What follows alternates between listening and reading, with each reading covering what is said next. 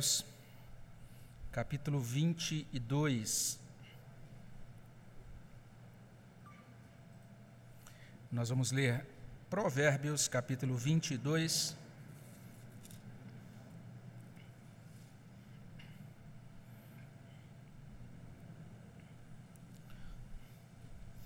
Eu vou fazer a leitura aqui do versículo 6 mas eu recomendo a você, se você puder deixar a sua Bíblia aberta aí no capítulo 22, ah, nós vamos, vamos, ler o versículo 6, mas eh, durante a exposição do texto a gente vai ter oportunidade de navegar um pouquinho também por outros versículos desse mesmo capítulo, né? Provérbios 22, versículo 6, diz o seguinte: Ensina a criança no caminho em que deve andar, e ainda quando for velho, não se desviará dele. Ensina a criança no caminho que deve andar, e ainda quando for velho, não se desviará dele. Esse livro de Provérbios é um livro extremamente é, importante dentro da Escritura. A gente tem aqui uma espécie de pacote né, de, de ensinamentos. Esses ensinamentos foram escritos por diferentes autores, então, vários desses provérbios foram escritos por Salomão, outros foram escritos por outros compositores, ou autores, melhor dizendo, desse texto sagrado. Esse trecho que a gente terminou de ler aparece na conclusão de uma parte do livro que a gente chama de Primeira Coletânea dos Provérbios de Salomão. Essa coletânea começa lá no capítulo 10, verso 1, e ela prossegue até o finalzinho desse, até o verso 16, melhor dizendo, desse capítulo 22. Então a gente está bem no finalzinho dessa primeira coletânea dos Provérbios de Salomão, e é aí nesse contexto que aparece essa palavra: ensina a criança no caminho que deve andar, e ainda quando for velho, não se desviará dele. O livro de Provérbios, ele chama a atenção porque ele junta aquilo que a gente poderia chamar de otimismo bíblico com aquilo que um, um estudioso do Antigo Testamento chama de serena confiança no regime justo e leal de Deus no mundo. Ou seja, existe um Deus agindo no mundo, ele está dirigindo as coisas de forma muito justa, de forma muito correta, de forma muito leal. E é bem interessante quando a gente compara Provérbios com outros livros de sabedoria da Bíblia. Nós temos é, meditado em alguns livros de sabedoria da Bíblia. Há alguns anos atrás nós meditamos no livro de Eclesiastes. Agora estamos terminando aí uma série de exposições no livro de Jó. Tanto Jó quanto Eclesiastes são livros desse pacote chamado de literatura de sabedoria, e tanto um quanto o outro estão no, insistindo em diversas partes desses livros que a vida nesta terra aqui às vezes é bastante bagunçada. É uma vida que não corresponde às nossas expectativas. Às, às vezes a gente espera que o justo seja premiado e o justo sofre. A gente, a gente, às vezes a gente espera que o homem perverso ele seja castigado e ele parece que está sendo premiado por fazer o mal tanto Eclesiastes quanto Jó destacam esse fato que é uma realidade na nossa vida. Basta a gente ler o jornal toda semana, a gente vai ver essa inversão das coisas que é mencionada por Jó ou Eclesiastes na vida cotidiana. Provérbios, por sua vez, ele nos fala o contrário, ele nos diz que existe ordem na vida. E Eclesiastes e Jó ensina que o fato da gente obedecer a Deus nesse mundo não nos isenta de confusão e de sofrimento, mas Provérbios, por sua vez, ele mostra que existem alguns padrões de crença, existem alguns padrões de comportamento que vale a pena conhecer, vale a pena acolher, vale a pena praticar, porque esses padrões são abençoadores. Eles conduzem à prosperidade, à honra e à vida longa nesse mundo. Provérbios tem essa ênfase. O que ele está dizendo em todo o livro, o que esses diferentes autores estão dizendo em todo o livro de Provérbios, é que existe uma maneira de crer e de se conduzir nessa vida que configura aquilo que a gente pode chamar de vida conforme a instrução de Deus. E estas duas ênfases, né, de um lado a gente tem Eclesiastes e Jó dizendo a vida às vezes é bagunçada, às vezes a coisa não funciona exatamente como a gente quer, a gente faz o que é correto e mesmo assim parece que a gente é castigado. Assim como a gente tem isso lá, e do outro lado em Provérbios dizendo: olha, tem alguns padrões, alguns comportamentos, algumas crenças, algumas posturas que são muito abençoadoras na vida, esses, esses dois conjuntos de literatura de sabedoria não são contraditórios eles não estão se contradizendo, eles estão se complementando. Então é por isso que a literatura de sabedoria, quando ela é bem compreendida, ela vai nos dar uma visão bastante realista da vida, sem amargura e sem distanciamento dos padrões de Deus. E toda esta literatura da Bíblia, chamados livros de sabedoria, estão aí, eles existem porque Deus tem interesse em formar um povo. Ele tem interesse em formar o povo da aliança essa nação de reis e sacerdotes que sabem como viver nesse mundo, sabem interpretar esse mundo e sabem transitar na cultura desse mundo.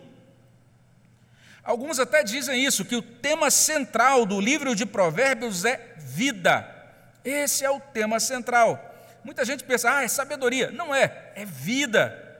Porque a finalidade última da sabedoria aqui em Provérbios é o conhecimento e é o desfrute de vida em Deus é aprender a caminhar com Deus nesse mundo, de modo que a vida cotidiana, as coisas comuns, ganhem nova cor, tenham agora uma nova configuração. De acordo com Provérbios, encontrar sabedoria, essa sabedoria baseada na vida com Deus, corresponde a encontrar vida.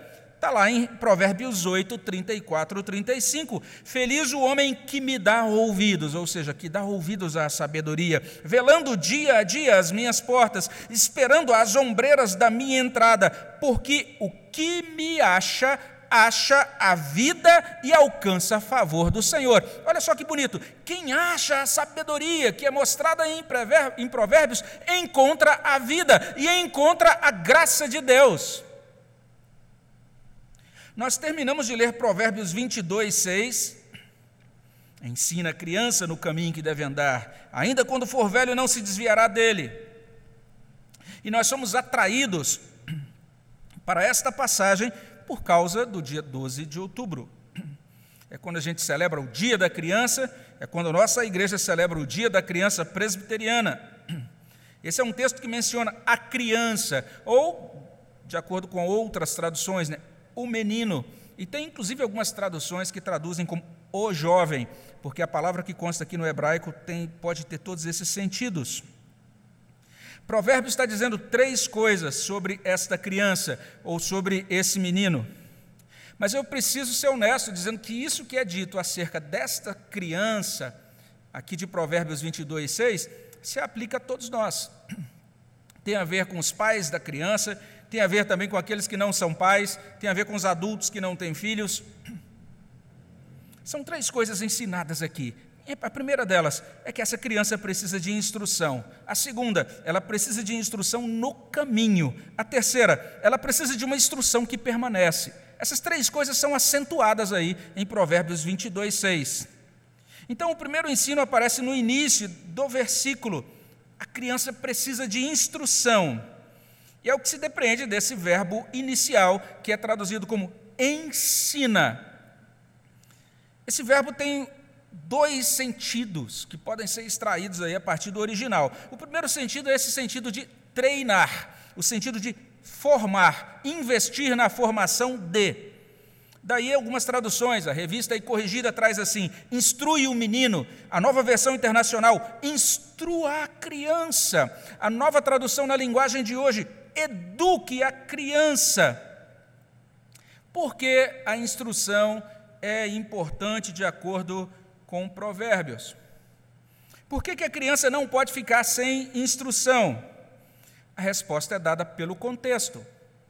Você não precisa ir longe, basta você ler aquilo que consta nesse capítulo 22, de 1 até 16. Por exemplo, você vai ver aí, no, desculpe, Provérbios 22, de 1 a 16. Então veja, se você olhar para Provérbios 22, verso 3, o verso 3, por exemplo, fala sobre o simples. Ou, se você tem a NVI, o inexperiente. Ou, como traz ainda uma outra tradução da Bíblia de Jerusalém, o ingênuo. Quem é o simples, o inexperiente ou o ingênuo? É a pessoa que não se protege, ela não se esconde do mal e ela colhe sofrimento por causa disso. Ou seja, ela deixa de deixar de receber, deixar de acolher instrução conduz a sofrimento. O simples, ah, o, ah, desde o início, o prudente vê o mal e esconde-se, mas os simples ou os simples passam adiante e sofrem a pena.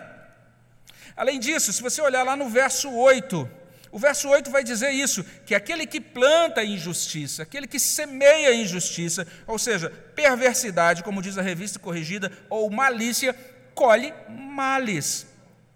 A nova Almeida atualizada vai traduzir assim: aquele que semeia injustiça, colhe a desgraça. Isso quer dizer que deixar de receber, deixar de acolher instrução, conduz à calamidade e conduz à angústia. Olha só a importância da instrução. Por isso que a criança tem que ser instruída para ser preservada dessas coisas, mas não é só a criança, eu e você também. No restante da sessão, se a gente olhar aí os versos 10, 13, 14 até 16, a gente vai ver que aquele que não acolhe a instrução é isolado do bom convívio humano. Ele, no verso 10, ele é paralisado pela preguiça, no verso 13 ele é engolido pela imoralidade, no verso 14, ele se sujeita a levar varadas, no verso 15, ele pode se tornar um vilão opressor, verso 16. Uma vez que isto é assim, nós temos de admitir que a instrução é vital. Ensina, ensina. Nós precisamos de instrução, nós precisamos de ensino, não apenas a criança, nós adultos precisamos de instrução. Receber, acolher instrução é para todos nós e é uma questão de vida ou morte. Será que a nossa vida será contente em Deus? Ou será que a nossa vida vai ser orientada por Deus? Ou será que ela vai ser, pelo contrário, uma vida cega, governada pelas inclinações erráticas do nosso coração? Uma vida que é não vida, uma vida que termina em morte espiritual.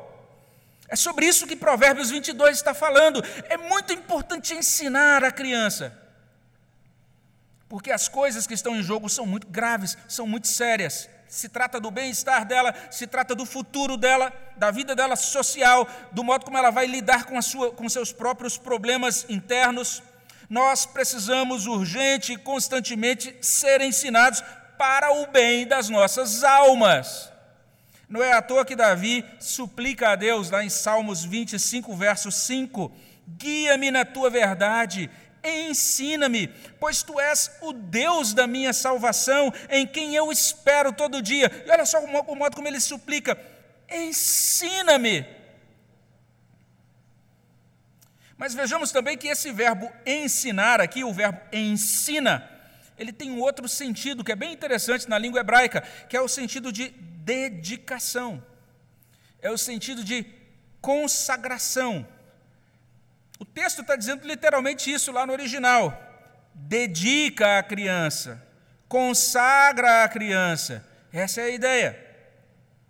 Um estudioso do Antigo Testamento, ele nos informa o seguinte: o imperativo relativamente raro, consagra, que consta aqui, Significa colocar esse jovem no caminho certo, com um compromisso forte e talvez até religioso com certa linha de ação. Daí uma tradução traz assim: dedica o jovem.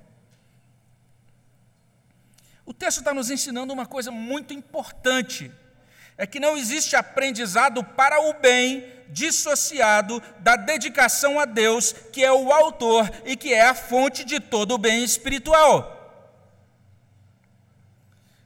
Lá em última instância, é a comunhão com esse Deus vivo, que é a fonte de todo o bem, que vai fazer diferença lá no último ponto do nosso sermão, como a gente vai explicar mais à frente. E essa ideia, essa palavra aí, ela evoca diferentes pesos e diferentes responsa responsabilidades. Sem dúvida, existe aqui uma evocação da responsabilidade dos pais. Haja vista que lá em Êxodo 13, verso 14, a gente lê que os pais é quem devem ensinar aos filhos o significado das celebrações litúrgicas do povo de Deus, o significado da celebração da Páscoa. Lá em Deuteronômio 6, de 4 a 7, a gente lê que a verdade, a experiência do amor a Deus, essa, esse, essa dedicação a Deus de todo o coração, de toda a alma, de toda a força, elas devem ser ensinadas pelo pai ao filho, assentado em tua casa, andando pelo caminho, e ao deitar-te e ao levantar-te.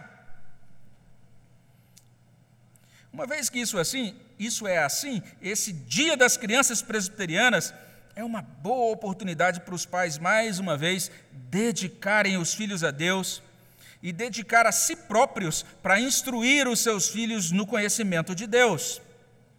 Os pais cristãos não podem abrir mão do seu papel de primeiros educadores, de formadores da nova geração para a glória de Deus. Os pais não podem deixar de considerar, de aceitar que eles são os primeiros instrutores. Mas a igreja também é responsabilizada aqui, por tabela. A igreja é uma comunidade de discipulado, é uma comunidade de ensino. E não tem problema nenhum em a gente admitir isso.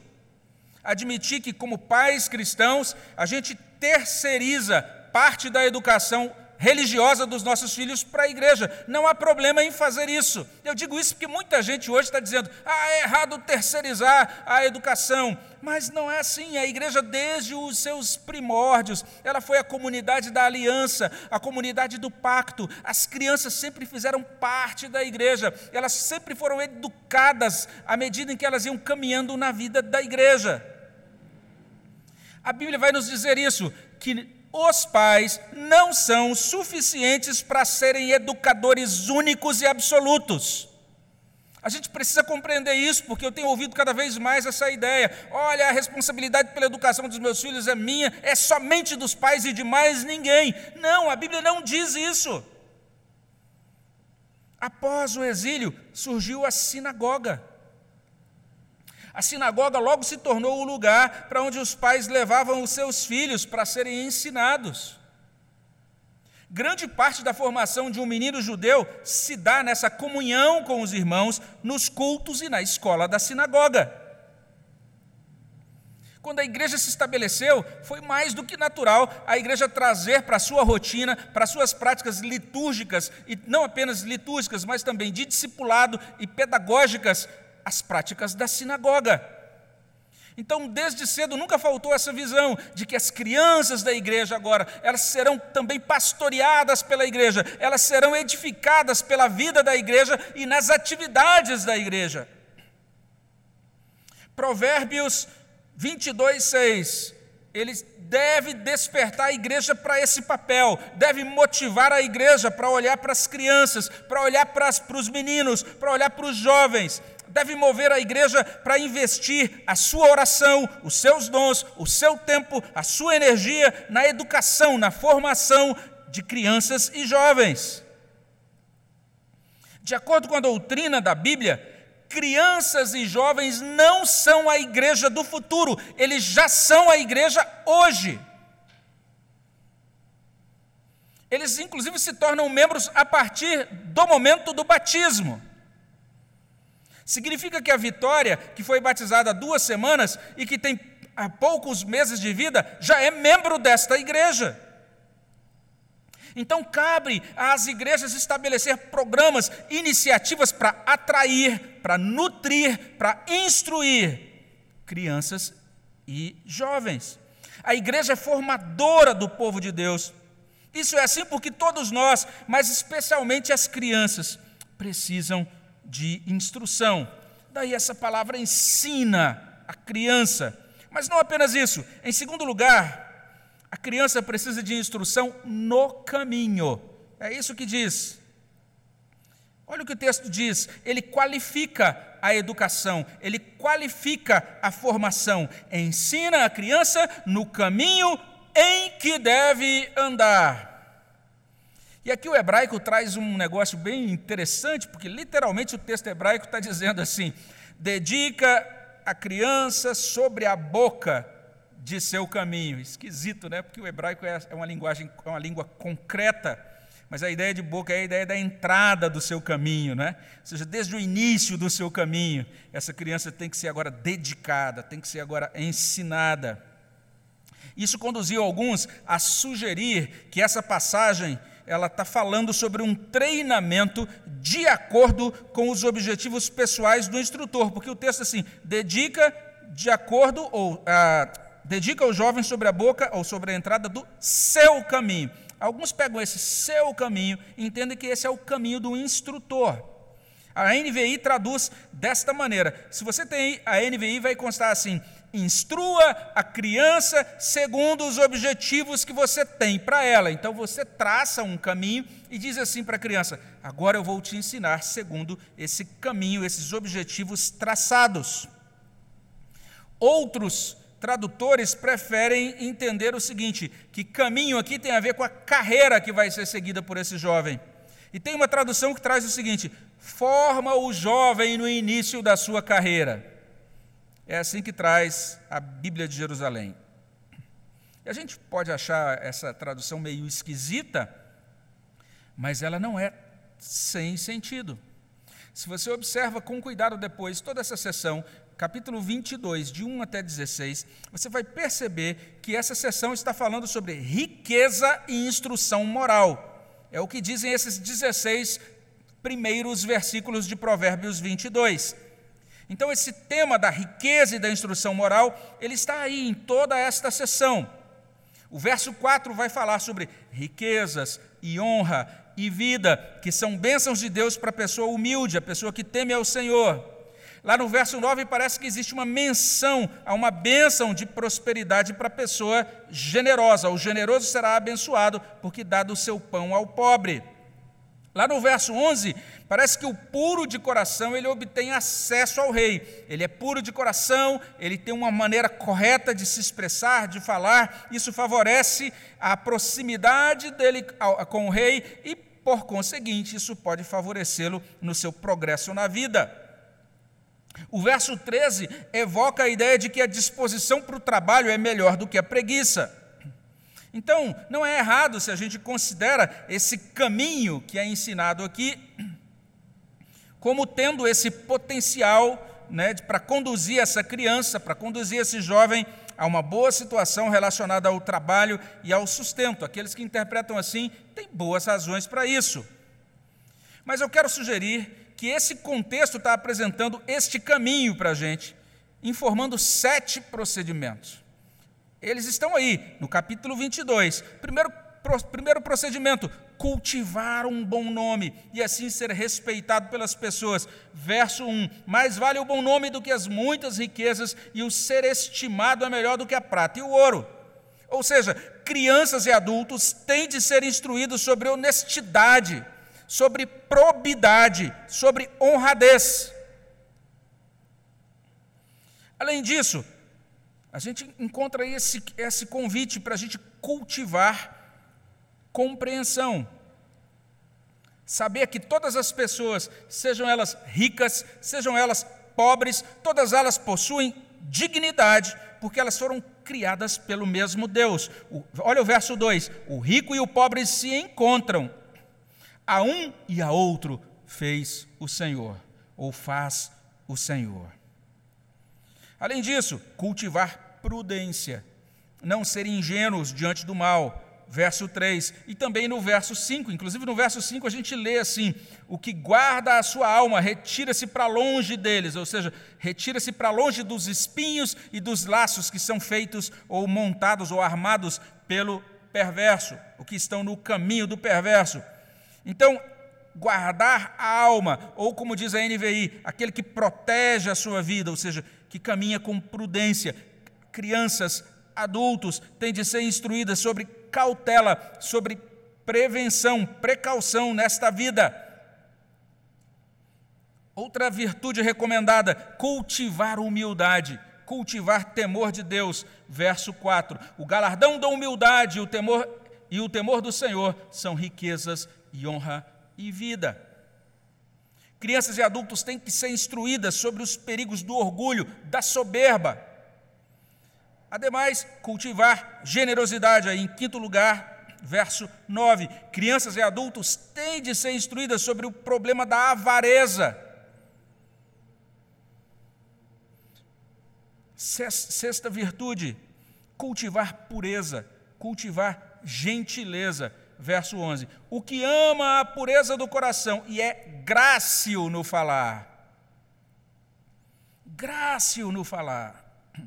Uma pessoa que fala com graça, que transmite graça, que é gentil no falar. Crianças e adultos têm de ser instruídas sobre relacionamentos íntegros, pureza, e sobre essa nobreza na fala e no trato com o seu próximo. Em sétimo lugar, fidelidade. Aí no verso 12: Os olhos do Senhor conservam aquele que tem conhecimento. Mas quando a gente olha para esse texto, a gente vai perceber que essa ideia de ter conhecimento significa, na verdade, preservar, ou como dizem outras traduções, aquele que protege o conhecimento. Então nós temos essa figura de alguém que está protegendo aquilo que é verdadeiro, a, a, verdade sobre Deus, as verdades de Deus. Crianças e adultos têm de ser instruídas sobre a defesa do que é verdadeiro, do que é certo. Então, este é o caminho. Ensina a criança neste caminho. Este é o conteúdo a ser ensinado para a formação do povo de Deus. Essas sete coisas mencionadas no fim desta fala de Salomão. A criança deve aprender sobre esse caminho na sua casa, ela tem que aprender sobre esse caminho na igreja. Essa é instrução para o menino, essa é instrução para o jovem, essa é instrução para cada um de nós. A criança precisa de instrução neste caminho, no caminho. E todos nós precisamos também. Mas além disso, já como último ensino, o texto vai dizer que a criança precisa de uma instrução que permanece.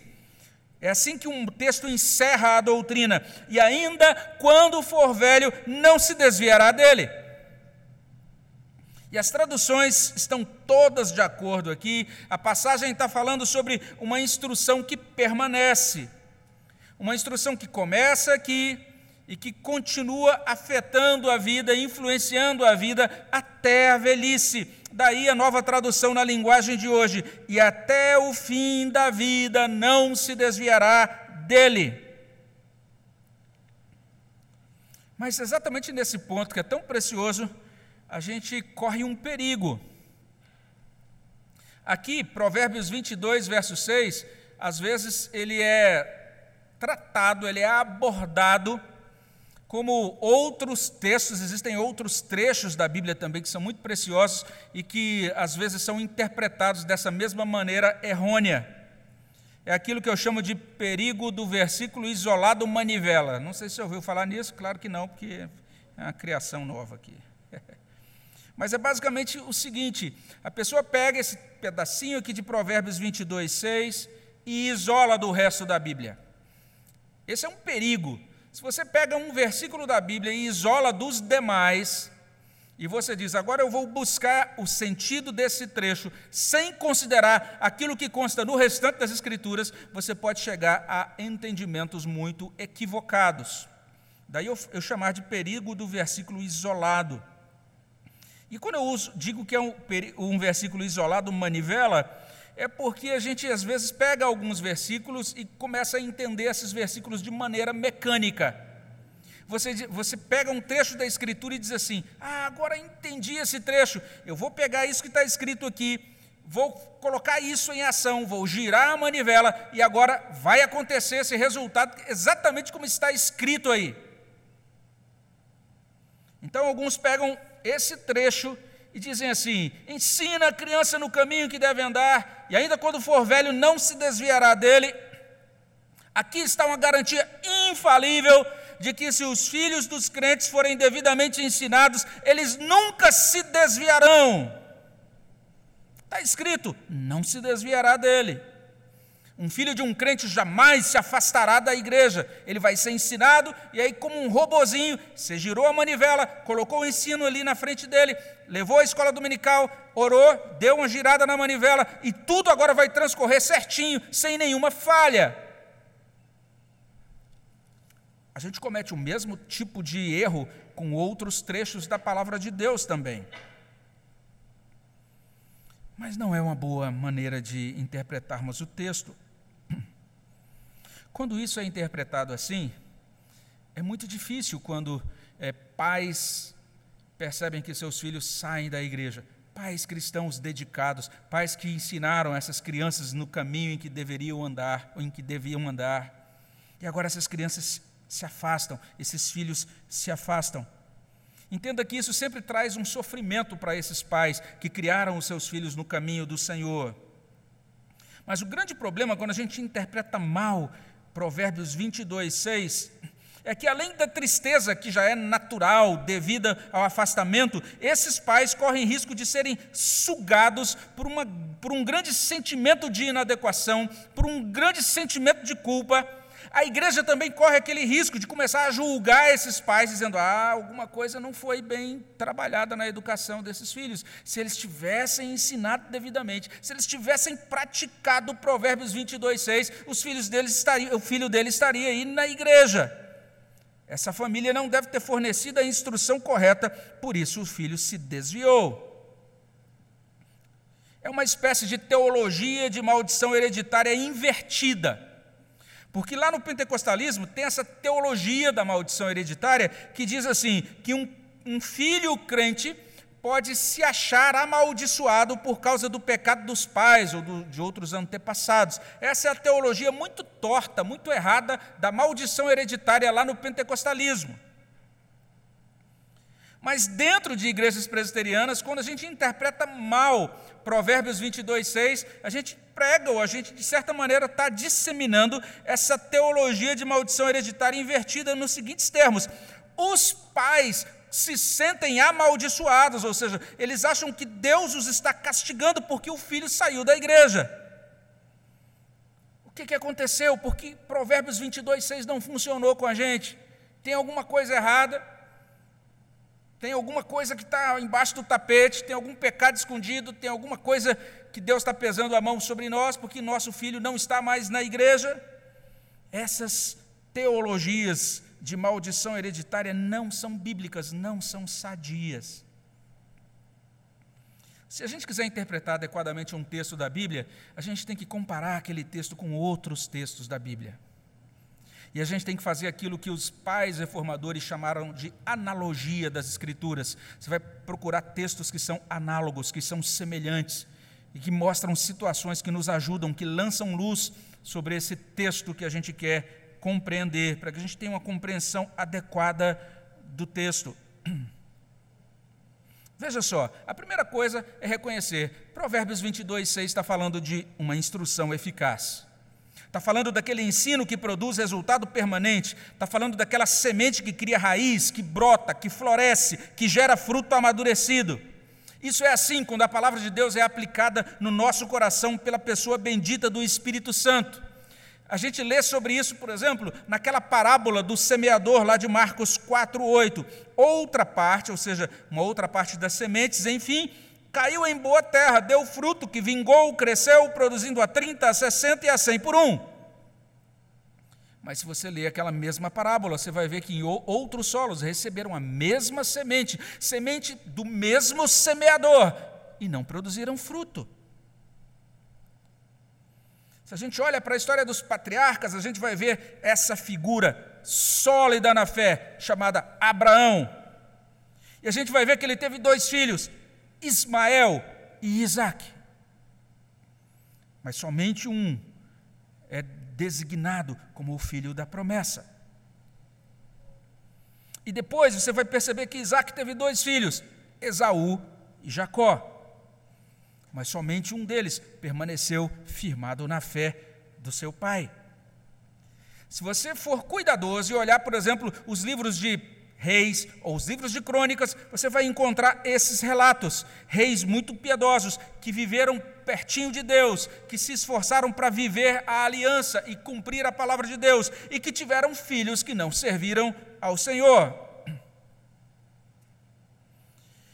Então, a primeira coisa que a gente precisa verificar é que se eu interpreto Provérbios 22, 6 dizendo todo filho de crente é crentinho, todo filho de crente vai ter que ser crente, porque Provérbios 16 diz isso, agora eu invoco isso, eu declaro isso, eu agora, nesse momento, estou determinando isso. Nós estamos fazendo uma leitura mecânica, mágica, que não corresponde à verdade das Escrituras, não corresponde àquilo que a Escritura mostra acontecendo na vida de santos de Deus do Antigo Testamento.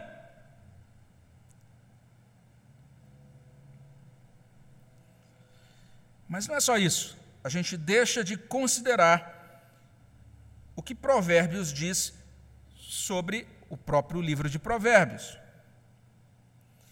Se você olhar para Provérbios 1, versículo 4, lá você vai encontrar isso. O Provérbios 1 vai começar dizendo Provérbios de Salomão, filho de Davi, o rei de Israel, mas no verso 4 está dizendo que esse livro está sendo escrito para dar aos simples prudência e aos jovens conhecimento e bom siso.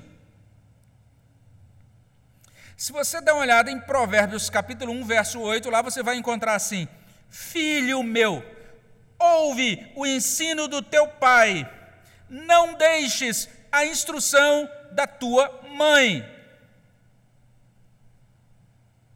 Se você prestar bastante atenção, você vai perceber que Provérbios está alertando para a responsabilidade dos filhos em acolher e colocar em prática o ensino recebido dos seus pais. É por isso que Bruce Walt que ele vai dizer o seguinte: Provérbio é um livro escrito para os filhos. E ele vai chamar a atenção para algumas coisas muito importantes. Ele diz assim: este provérbio, ou seja, Provérbios 22, 6, não deve ser forçado de modo a significar que, em última análise, o educador, ou seja, os pais, são os responsáveis por toda a orientação moral do jovem. E olha o que continua dizendo esse estudioso. Ele diz assim: Provérbios 22, 6 apresenta apenas um componente da verdade, que deve ser encaixado com outros elementos da verdade da Escritura, a fim de se aproximar dos padrões mais abrangentes e confusos da vida real.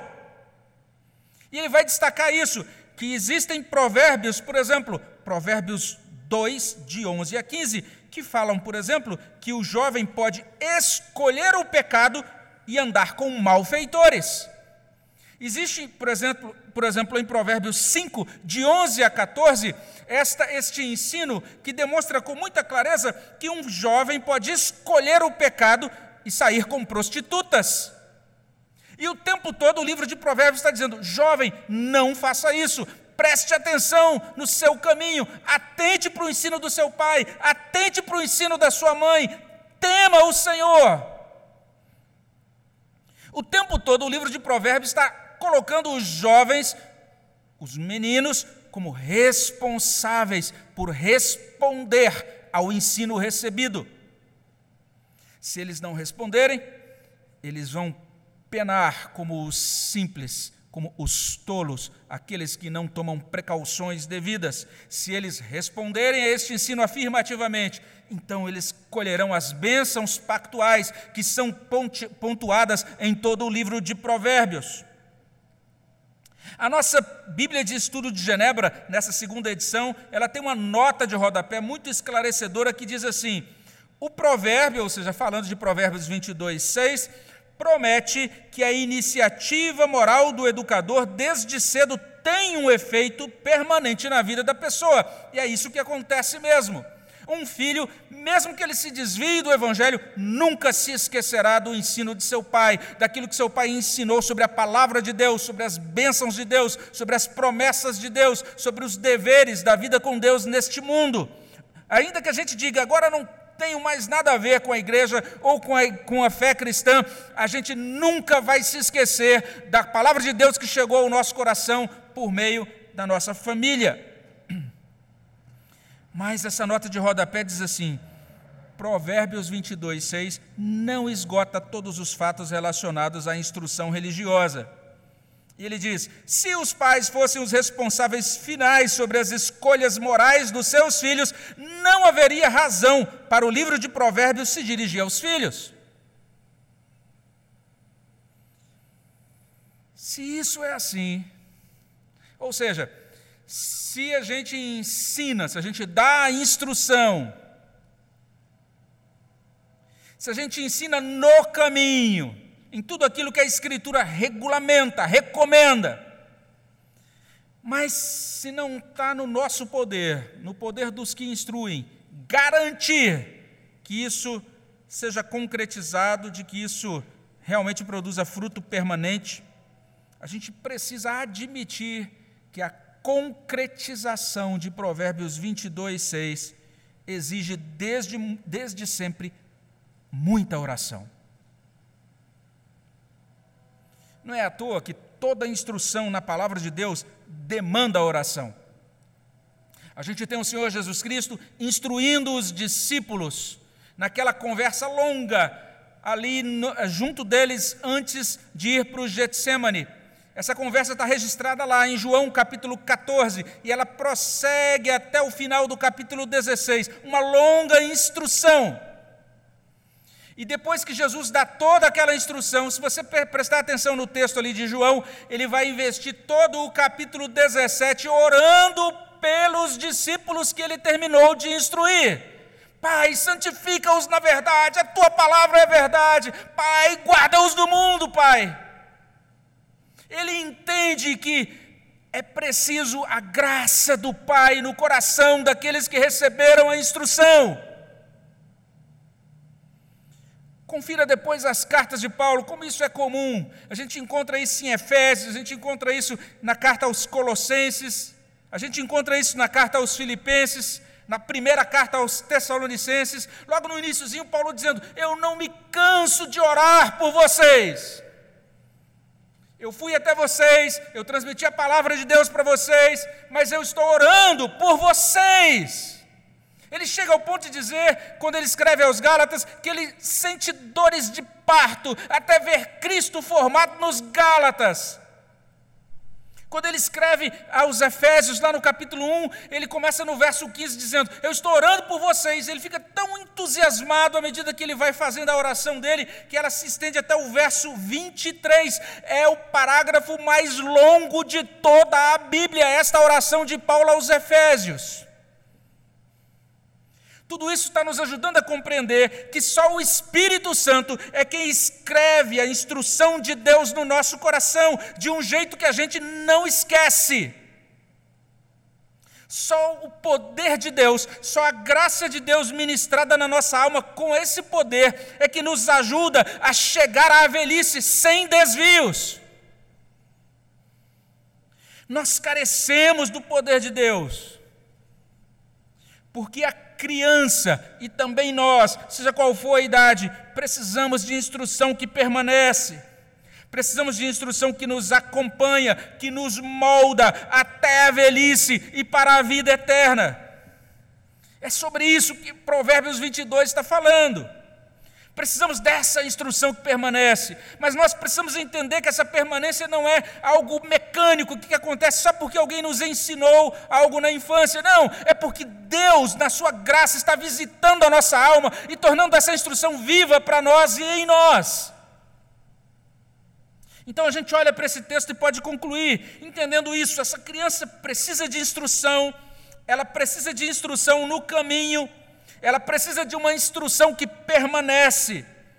Mas não é só a criança. Nós também precisamos. A gente vai aprendendo aqui por esse capítulo de Provérbios que o povo de Deus é formado não apenas por reprodução, mas por instrução. Ensina Isso evoca essa necessidade do ensino em casa, isso evoca essa necessidade do ensino na igreja, especialmente quando a gente pensa nessa instituição da sinagoga, isso também abre espaço para a gente pensar numa instituição chamada escola. Porque a gente viu que a sinagoga, ao longo dos anos, se converteu na escola judaica. O cristianismo antigo criou escolas. Martinho Lutero João Calvino, João Amós Comênios fomentaram o surgimento de escolas. Onde o protestantismo se instalou, brotaram escolas. E aqui eu preciso confessar que, apesar de simpatizar muito com essa causa da educação domiciliar, o chamado homeschooling, eu continuo um grande incentivador de boas escolas cristãs, bem como de boas instituições de ensino públicas e privadas. Eu admito que deixar nosso filho na escola faz a gente tremer por dentro,